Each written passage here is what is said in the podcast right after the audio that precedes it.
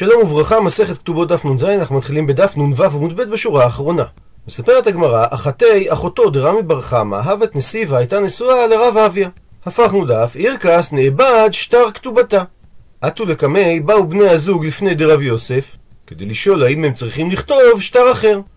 אמר לו רב יוסף, הכי, כך אמר רב יהודה אמר שמואל, זו דברי רבי מאיר, שהוא אמר בעמוד הקודם, כל הפוחת לבתולה ממאתיים, ואפילו שהוא התנה את הדבר, תנאו בטל, עדיין אמר רבי מאיר שזה בעילת זנות, משום דלא שמחה דעתה. כך גם במקרה שנאבדה לכם הכתובה, לשיטת רבי מאיר אסור לשהות אישה שנאבד שטר כתובתה. למרות שבשורה התחתונה אין לה הפסד, שהרי היא תגבה על פי תנאי בית דין. בכל זאת, לשיטת רבי מאיר, האישה לא סומכת דעתה, כי היא אומרת שכאשר היא תבוא לתבוע את הכתובה, יגיד לה הבעל פרטיך. ולכן לפי רבי מאיר זה בעילת זנות. אבל חכמים לעומת זאת אומרים, משהה אדם את אשתו שתיים ושלוש שנים בלא כתובה.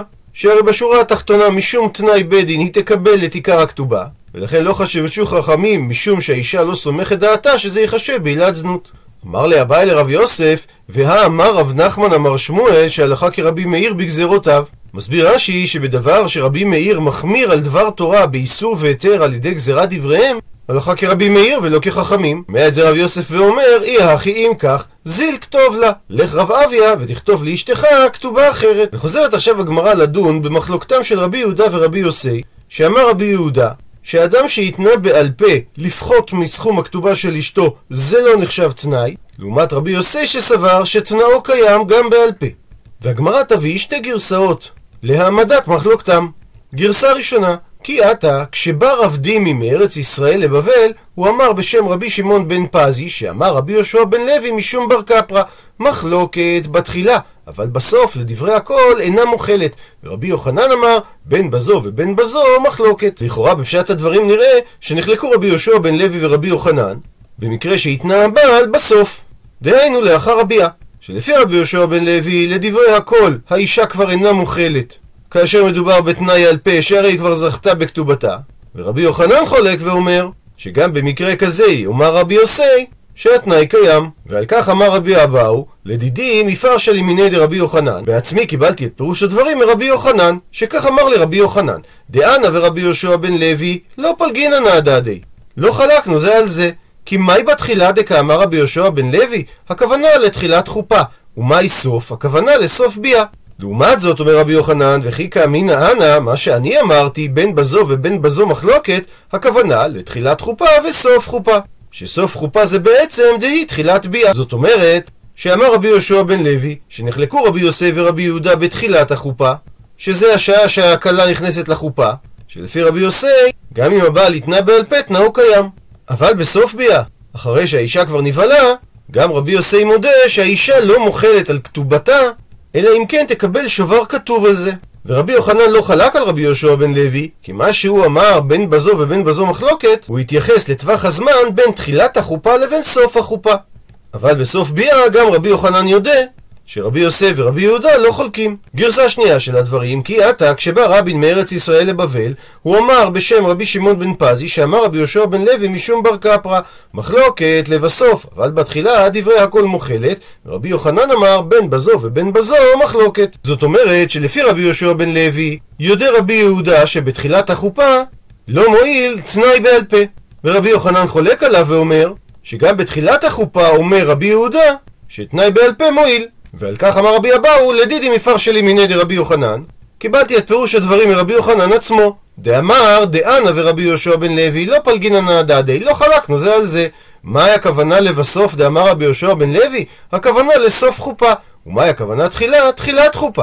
וכי כאמינא אנא, אומר רבי יוחנן, מה שאני אמרתי, בין בזו ובין בזו מחלוקת, הכוונה לתחילת ביאה וסוף ביאה. זאת אומרת שלפי רבי יהושע בן לוי, תחילה וסוף מתייחס לחופה, ואין מחלוקת בתחילת החופה.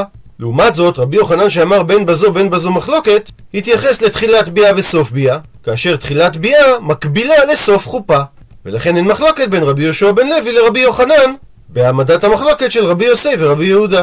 ומגיב על כך, אמר רב פאפא, אי לאו דאמר רבי אבאו לדידי מפרשי לימיני דרבי יוחנן, אם רבי אבאו לא היה מפרש את הדברים לאור ההסבר שהוא שמע מרבי יוחנן, שאמר לו רבי יוחנן, דאנה ורבי יהושע בן לוי לא פלגינא נהדדי, שאנחנו לא חולקים זה על זה, אז הווה אמינא הייתי חושב לומר, אומר רב פאפא, שרבי יוחנן ורבי יהושע בן לוי פליגי, אכן נחלקו ביניהם בהבנת המחלוקת של רבי יוסף ורבי יהודה, לעומת זאת רב דימי ורבין, שהביאו את דברי מחלוקת רבי יוחנן ורבי יהושע בן לוי מארץ ישראל, לא פליגי.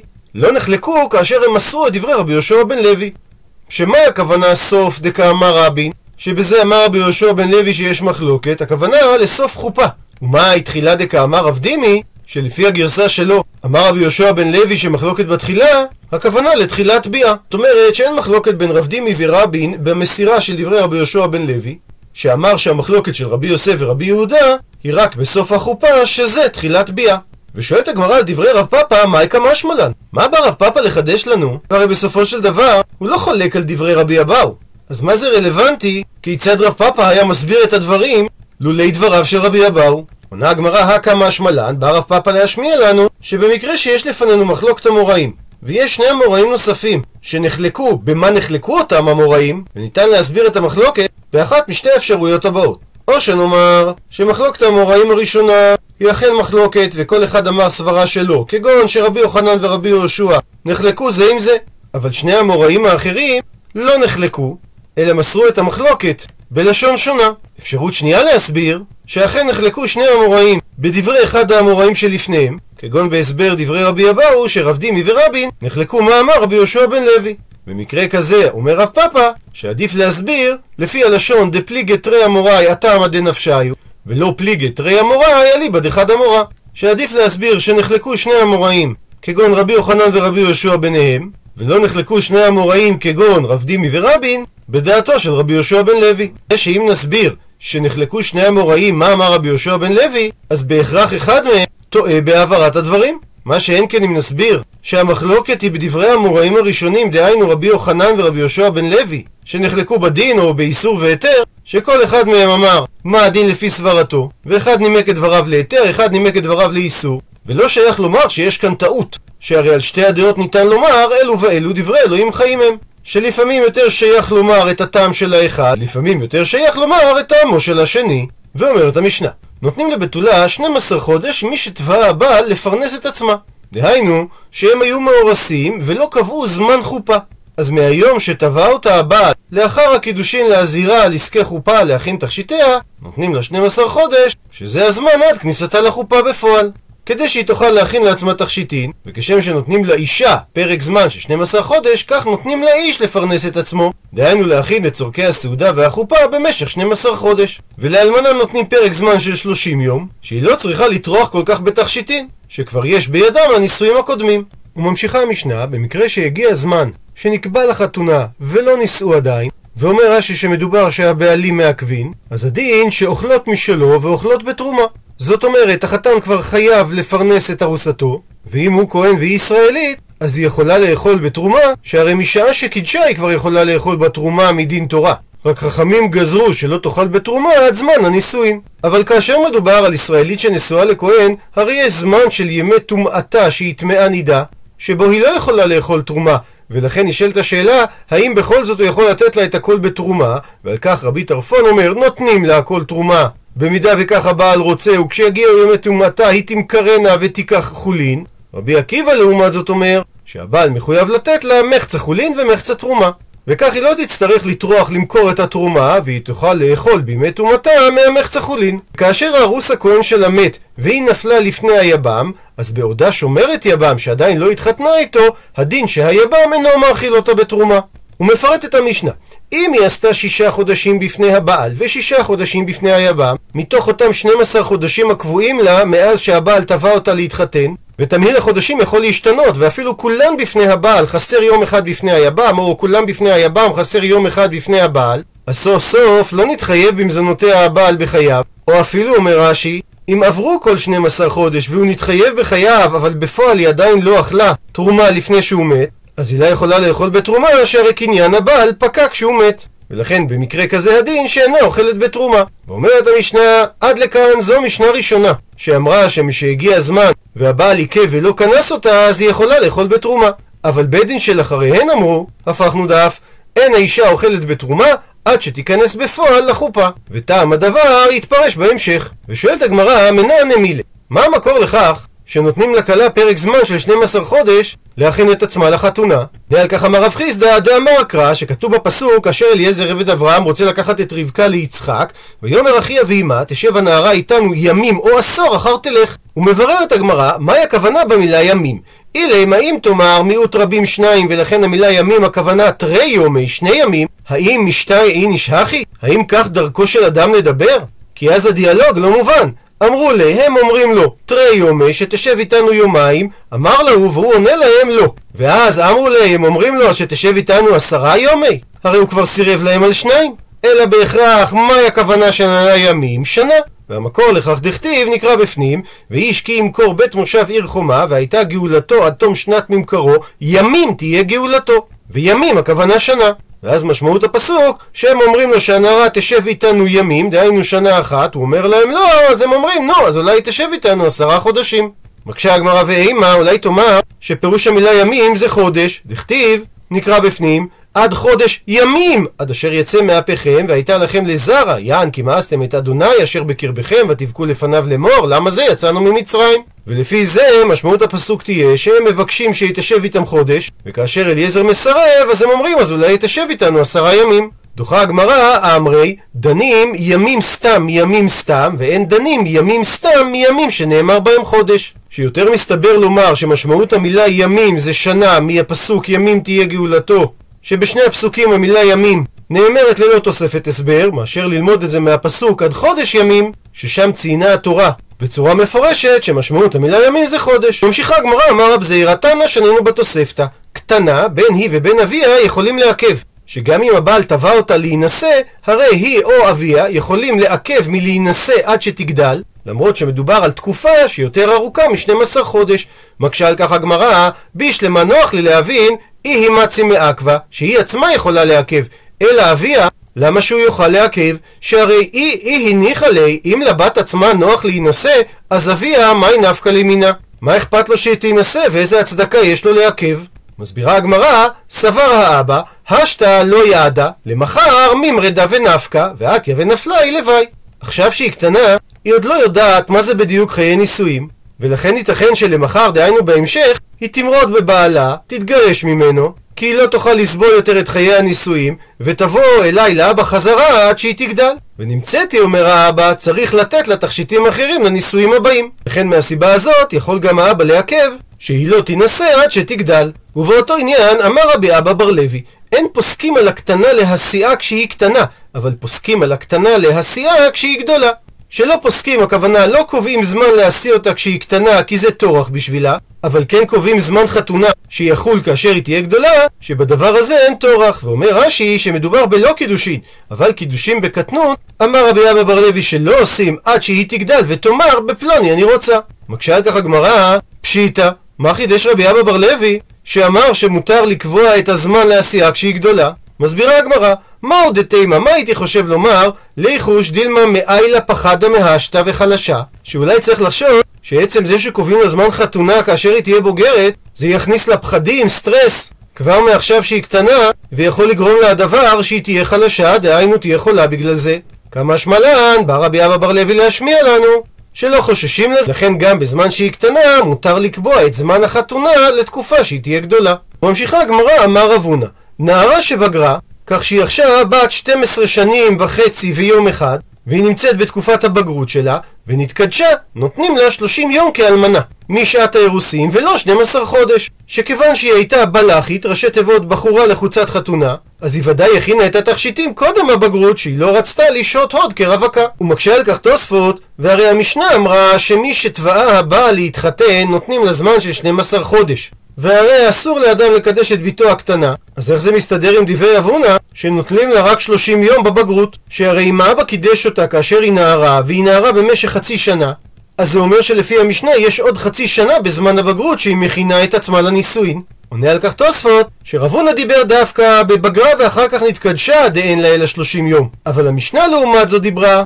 על נערה שנתקדשה קודם בגרות, שאז יש לה י"ב חודש משעת התביעה לנישואים. והטעם להבדל בין שני המקרים, כפי שאמר רש"י, דכשבגרה קודם שנתקדשה, אין לתת לה י"ב חודש, כי מסתמה היא הכינה את כל תכשיטיה, שאם יימצא לה בעל, יהיה הכל מוכן. מה שאין כן נערה שנתקדשה קודם בגרותה, היא אינה מקפדת להכין את כל תכשיטיה, כי היא פחות בלחץ שכבר היא מקודשת. מקשה הגמרא מאיתי וקושייה ממקור תנאי על דברי רב הונא, שאומרת הברייתא, בגרה הרי היא כתבואה. דהיינו שברגע שהנערה בגרה, הרי היא כאילו תבעה הבעל להכין עצמה לנישואין. ומדייקת הגמרא מה אליו, האם אין כוונת הברייתא לומר שהיא כתבואה דבתולה, שיש לה 12 חודש משעת האירוסין. דוחה הגמרא שלא בהכרח זו משמעות הברייתא, כי ניתן להסביר שהיא כתבואה דאלמנה. וזה מסתדר עם דברי רב הונא, שנותנים לה 30 יום כאלמנה. מביאה הגמרא תשמע בו שמע הוכחה מהמשנה במסכת נדרים. בוגרת ששהתה 12 חודש. רבי אליעזר אומר הואיל וחייב בעלה במזונותיה יפר. דהיינו שהוא יכול להפר את נדריה בלא שותפות של האב ומזה ניתן להסיק לענייננו שלמרות שמדובר על בוגרת, אין הבעל חייב במזונותיה עד שתשהה י"ב חודש. אצל הגמרא אימה תאמר שכך צריך לקרוא את המשנה. בוגרת פסיק, וששהתה 12 חודש. זאת אומרת, בוגרת לסוף 30 יום כאלמנה, ונערה ששהתה 12 חודש, על שתיהן רבי אליעזר אומר, הואיל ובעלה חייב במזונותיה יפר. ולפי צורת הקריאה הזאת לא קשה על רב הונא. ממשיכה הגמרא ומביאה הוכחה שלישית, תשמע בו שמע הוכחה שאומרת הברייתא, המארסת הבתולה בין שתבעה הבעל והיא מעכבת, ובין שתבעה היא ובעל מעכב, הדין שנותנים לה 12 חודש משעת תביעה. אבל לא משעת אירוסין. ובגרה הרי היא כתבואה. מפרטת הברייתא כיצד מדובר. אם היא בגרה יום אחד ונתקדשה, נותנים לה 12 חודש, ולארוסה נותנים 30 יום. עד כאן לשון הברייתא, ומלשון הברייתא טיובתא דרבונא טיובתא. נדחה דעתו של רב הונא, שהרי במפורש אמרה הברייתא שבגרה הרי כתבואה, דהיינו שנערה שהתבגרה ונתקדשה מיד, היא כתבואה דבתולה, שנותנים לה 12 חודש, ולא כמו שאמר רב הונא 30 יום. ושואלת הגמרא, מה הכוונה במשפט האחרון של הברייתא ולארוסה 30 יום? עונה על כך אמר רב פאפא, אחי כאמר, כך כוונת הברייתא. בוגרת שעברו עליה 12 חודש בבגרות ונתקדשה, נותנים לה 30 יום כאלמנה. כיוון שעברו עליה 12 חודש בבגרות, היא כבר רווקה זקנה בת 13 וחצי, אז ודאי שהיא הכינה כבר את כל התכשיטים שהיא הייתה צריכה לצורך הנישואים, ולכן מספיק לה פרק זמן של 30 יום משעת האירוסין, כדי להכין את עצמה לחופה. ציטוט מהמשנה, הגיע זמן ולא נישאו. אמר אולה, דבר תורה, מדין תורה, ארוסה בת ישראל אוכלת בתרומה, והמקור לכך שנאמר, נקרא בפנים, וכהן כי יקנה נפש קניין כספו הוא יאכל בו, ויליד ביתו הם יאכלו ולחמו. והי נמי, וגם האישה שהוא קידש, קניין כספו הוא, ולכן מדין תורה מותר לה לאכול בתרומה. בכל זאת, מה טעם ראו חכמים שאינה אוכלת בתרומה? כי חששו חכמים שמא ימזגו לה כוס של תרומה בבית אביה, ותשקה לאחיה ולאחותה. כשהגמרא היא אחי אם כך, אז מדוע אמרו חכמים כשהגיע זמן ולא נישאו שהיא יכולה לאכול בתרומה והרי נמי גם אז קיים החשש שמא ימזגו לה כוס תרומה שהרי היא עדיין בבית אביה ותשקה לאחיה ולאחותה מתרצת הגמרא, הטם, שם במקרה כזה שהגיע זמן ולא ניסו, דוכתא מייחד לה. מסביר רש"י, מאחר שהבעל זן אותה תמיד, אז הוא מוציאה מבית אביה ומייחד לה מקור, כי הוא לא רוצה שהיא תפסיד מזונותיו ותחלק אותם לקרוביה. מקשה הגמרא, אלא מעתה, לפי ההיגיון הזה, שהסיבה שמותר לה לאכול תרומה זה דווקא בגלל שבעלה ייחד למקום, אז לקיט כהן לישראל, שישראל שכר פועל כדי ללקט את תבואתו, והפועל הזה הוא כהן. האם יהיה הדין שלא לאכול בתרומה דילמא אתו למיכל בהדיה? האם הוא לא יוכל לאכול סנדוויץ' של תרומה? כי נחשוש שאולי בני ביתו של הישראל יבואו לאכול מתרומת הכהן? שהרי אין לו מקום מיוחד לאכול את ארוחת הבוקר שלו. מתרצת הגמרא, השתא, הרי עכשיו מדידהו ספו ליה. בעל הבית הוא זה שמספק את האוכל לפועל. מדידי אחלי? אז האם בני ביתו יאכלו מהאוכל הפרטי של הכהן? ברור שלא. ולכן הוא יכול לאכול בתרומה אפילו שלא ייחדו לו מקום לזה. עד לכאן ראינו את דעתו של אולה, שחכמים חששו, שמא ימזגו לכוס בבית אביה. הסבר נוסף, רב שמואל ברב יהודה אמר, משום סימפון. הוא מסביר רש"י שלשום סימפון זה ביטול, כגון שובר המבטל שטר, שהוא קרוי סימפון. ועל אותו עיקרון, מום באישה יכול לבטל את המקח, דהיינו את הקדושין, והוא קרוי סימפון. אז מסביר רב שמואל ברב יהודה, שחכמים גזרו שארוסה לא תאכל תרומה עד שיגיע זמן שחייב הבעל במזונותיה, כי הם חששו שמא ימצא בה הבעל מום, ונמצאו קידושי טעות והם בטלים, ואם כך נמצא שאכלה זרה בתרומה. מקשה על כך הגמרא, יחי אז אם כך נכנסה לחופה ולא נבהלה, נמי, גם אז יהיה הדין שהיא תהיה אסורה לאכול בתרומה, שהרי עדיין אינו מכיר במומין שבה, ויש חשש לסימפון, ומדוע אמרה המשנה, אפילו לפי ההכרעה של המשנה האחרונה, שרק עד שתיכנס לחופה אסור לה לאכול בתרומה, וכל שכן, לפי ההכרעה של המשנה בראשונה, שיהיה קשה, מדוע מותר לה לאכול משהגיע הזמן, אם עדיין קיים חשש סימפון. רצת הגמרא, הטעם שם, במציאות שנכנסה לחופה ולא נבעלה, מבדק בדיקלה. החתן דואג על ידי קרובותיו לבדוק שאין לה כלה סימפון, והדר מעיל, ורק אחר כך הוא מכניס אותה לחופה. מקשה הגמרא, אלא מעתה שהסברת שאם קיים חשש סימפון, הארוסה לא יכולה לאכול בתרומה, אז עבד כהן שלקחו מישראל, דהיינו שכהן קנה עבד כנעני מישראל, האם לא לאכול בתרומה משום חשש סימפון? שהרי אם יימצא מום שמבטל את המקח, אז מסתבר למפרע שהוא לא עבד כהן, ואסור לו לאכול בתרומה. מתרצת הגמרא, סימפון בעבדים לקח. אין מומים בעבד שמבטלים את המקח. הוא מפרט את הגמרא. דאם מדובר על סימפון דאבראי, שנמצא בצורה חיצונית, הכחזי לי. הרי האדון הכהן ראה את זה, וממילא המקח קיים. ואם מדובר על סימפון דגבה, על מום פנימי, הרי למלאכה כבאי, האדון הכהן צריך את העבד למלאכה, ומום ושבסתר לא אכפת לי, ולכן המקח לא בטל. ואם נאמר שהמום זה שנמצא העבד גנב או קוביוסטוס, הפכנו דף, ורש"י מסביר שקוביוסטוס זה גונב נפשות, לעומת תוספות שמביא את פירוש רבנו חננאל, שקוביוסטוס זה אדם שמשחק בקובייה.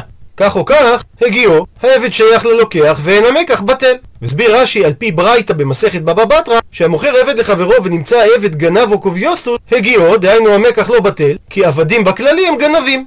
ולכן האדון לוקח את זה בחשבון. וממשיכה הגמרא, מה איכא? אז איזה עוד מום יכול להיות? אולי העבד הזה הוא ליסטים מזוין, שודד חמוש? או מוכתב למלכות? שהוא מבוקש על חטא למלכות עד שהמלכות ציווה לגזור עליו שכל מי שמוצא אותו יכול להרוג אותו? הנו, אומרת הגמרא, קלה יתלאו. מומים כאלה הם מומים שיש להם פרסום, ולכן בהכרח שהאדון ידע מזה, ולכן המקח לא בטל. ולכן אין חשש שעבד של כהן יאכל תרומה משום סימפון. כשהגמרא מגדי, הרי בין למר ובין למר לא אכלה. בין לפירוש של אולה, בין לפירוש של שמואל ברב יהודה, ארוסה לא אוכלת בתרומה. מהי ביניו? אז מה הנפקא מינה ביניהם? עונה הגמרא איכא ביניו יש ביניהם את ההבדלים במקרה של קיבל ומסר והלך, מסביר רש"י. אם קיבל עליו הבעל את המומים שייתכן וקיימים באישה, אז לסימפון אין יותר חשש, אבל לשם התשקל לאחיה ולאחותה יש חשש. ובמקרה שמסר האב לשלוחי הבעל, או במקרה שהלכו שלוחי האב עם שלוחי הבעל, אז אין חשש שמא תשקל לאחיה ולאחותה, שהרי הם לא נמצאים איתה. אבל לסימפון יש חשש. עד לכאן דף נ"ז. למעוניינים בהרחבה, התחלנו את הסוגיה עם מקרה של כתובה שנאבדה. ובדיוק בגלל מקרים כאלה, נוהל הרישום לנישואין מחייב כתובה והעתק כתובה. רושם הנישואים ימלא את העתק הכתובה, תאריך, מקום, שמות, עיקר הכתובה, או יצרף מסמך בו רשומים הפרטים למילוי הכתובה בטרם מסירת הכתובה לבני הזוג. ועל עורך החופה והקידושין להקפיא למלא את הכתובה המקורית בהתאם להעתק הכתובה או למסמך כאמור. בהמשך, על עורך החופה להקפיא לכתחילה כי הכתובה והעתק הכתובה היו זהים בנוסח לחלוטין. העתק הכתובה חייב להיות מסומן כראוי בתור העתק, אין למלא שתי כתובות רגילות שוות ולהעביר אחת מהן לצורך העתק. הרב עורך החופה הינו האחראי להחזרת העתק הכתובה כשהוא ממולא כנדרש, שמות מלאים של עדי הקידושין, כולל מספר תעודת זהות ופרטיהם, וכן חתום אישית על ידי הרב עורך החופה. רושם הנישואים יבהיר לבני הזוג שיש לדאוג שהעתק הכתובה יוחזר תוך שבוע ימים מיום החופה למשרדי הרבנות המקומית, וכי ללא החזרת העתק הכתובה לרבנות, לא ניתן יהיה להנפיק תעודת נישואין. במקרה שהעתק הכתובה אבד, יצלם רושם הנישואים את הכתובה המקורית, וישמור את הצילום בתיק הנישואין כהעתק נאמן למקור. זאת בצירוף אישור הרב עורך החופה והקידושין הקידושין, כי אכן החופה והקידושים נערכו על ידו, בצירוף פרטי העדים כנדרש.